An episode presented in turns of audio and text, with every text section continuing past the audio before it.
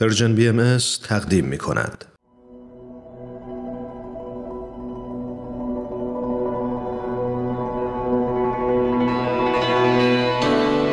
نسیم عشق.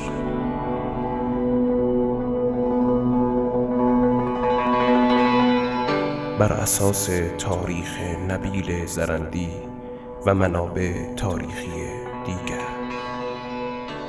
قسمت ششم.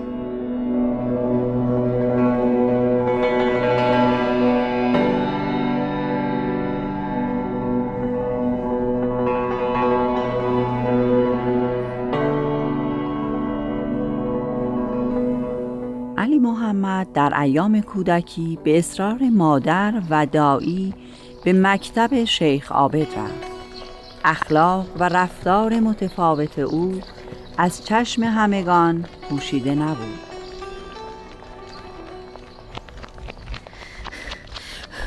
سلام سلمان. سلام ادریس. کجا می روی؟ تو هم خواب ماندیم. وای خسته شدم. بیا با هم برویم. یقین دارم امروز شیخ خوابت مرا فلک خواهد کرد. دیروز قول بودم که دیگر دیر نکنم.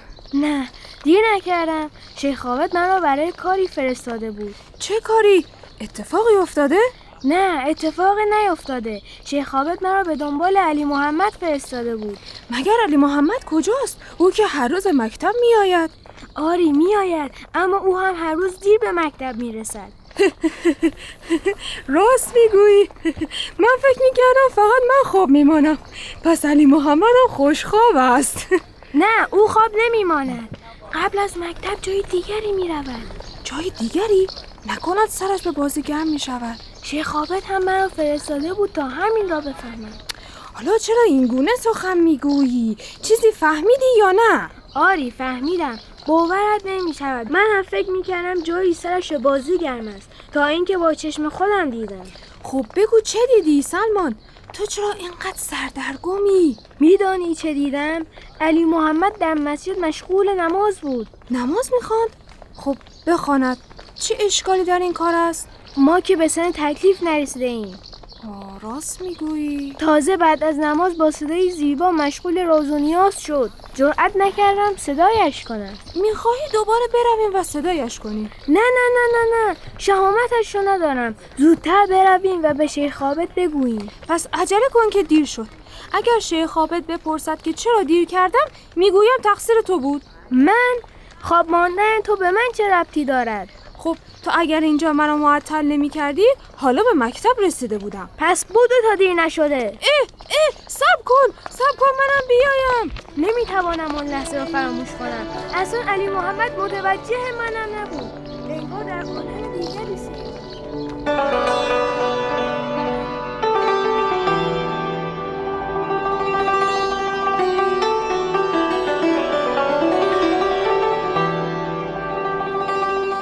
بازار شیراز چون گذشته شور حال خاص خیش را داشت.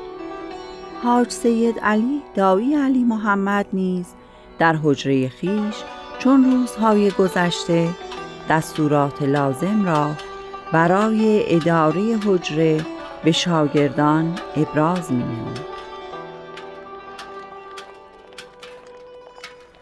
سلام بر سید خدا. خوب هستید انشالله سلام خدا بر شیخ عابد.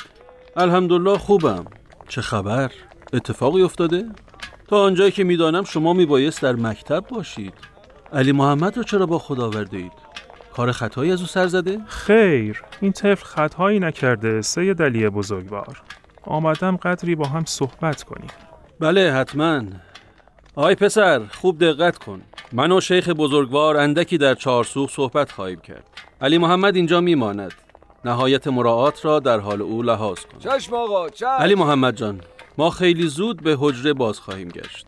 برویم شیخ. به راستی بار امانت بار سنگینی است در تجارتمان بسیار امانت ها به ما سپرده شده که البته همه اسباب امتحان پروردگار عالم هستند. همیشه کوشیدم که در این امتحانات الهی سربلند باشم و امانات مردم را به نحو احسن نگهداری کنم. اما این کودک امانت گوهر است. خدا بیا مرزد پدر گران قدرش را. سید محمد رضا از اولاد رسول الله صلی الله علیه بود. تقوا و نجابت و فضل و شرافت ایشان در جمیع اقلیم فارس مشهور بود. ایشان نزد همه محترم بودند. افسوس که تقدیر الهی بر آن قرار نیافت که سایه پدر بر سر علی محمد باشد. همشیره هم امورات او را به من محول کرد که این طفل معصوم را در دامن خود بپرورانم آری به درستی فرمودید. امانتداری از خصائص مقربین درگاه است که خدا رو شکر شما به آن متصف هستید. جناب سید علی سوالی داشتم. شما در علی محمد چیز خاصی مشاهده نکرده اید؟ از شما چه پنهان علی محمد همانند پدر مرحومش بسیار بزرگوار است. آثار عظمت در رفتارش نمایان است. می‌دانم که رغبتی به درس خواندن نداشتند و فقط به احترام میل حقیر راضی شدند که به مکتب شما بیایند. سید خواهشی دارم. در حفظ این امانت جدیت فراوان به خرج دهید. امروز به ایشان گفتم جمله اول قرآن را که بسم الله الرحمن الرحیم است تلاوت کنند فرمودند من تا معنی این جمله را ندانم تلاوت نمی کنم.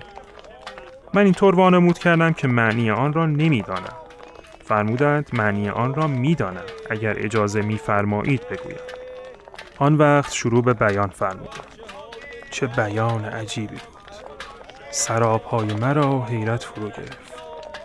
در تفسیر کلمه الله و رحمان و رحیم مطالبی فرمودند که تا آن وقت نمی‌دانستم و در هیچ کتابی نخوانده بودم.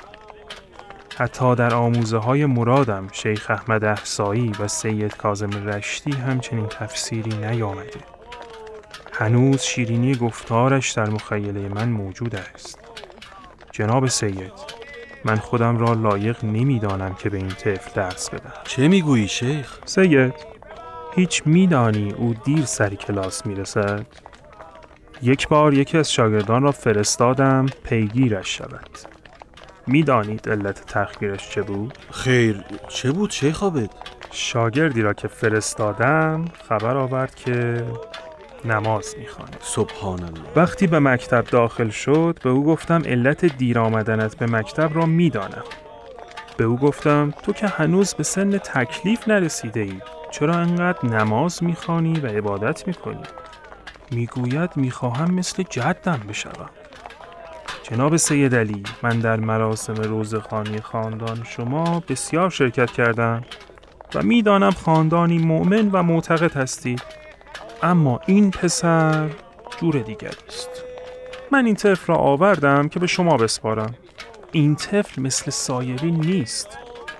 من قوهی در این طفل می‌بینم که جز در حضرت صاحب زمان در سایرین آن قوه نیست ولذا لازم است خیلی توجه کنید.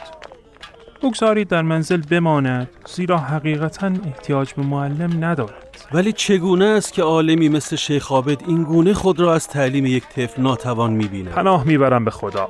الله اکبر. من دیگر می‌روم به مکتب. آنچه عرض کردم را جدی بگیرید. در حق علی محمد نهایت مواظبت را رعایت بفرمایید. فی امان الله. چه می‌گویی شیخ؟ قدری تحمل کن. خواهش می‌کنم از تعلیم علی محمد شانه خالی نکن. عجب حکایت غریبی است. دیگر شیخ عابد هم بر عظمت این پسر اقرار کرد. بروم و کمی با او صحبت کنم و نصیحتش کنم. چندین بار به او تذکر دادم که مانند سایر اطفال رفتار کند و به هر چه معلم می‌گوید گوش کند. بروم بلکه به خاطر من به مکتب مراجعت کند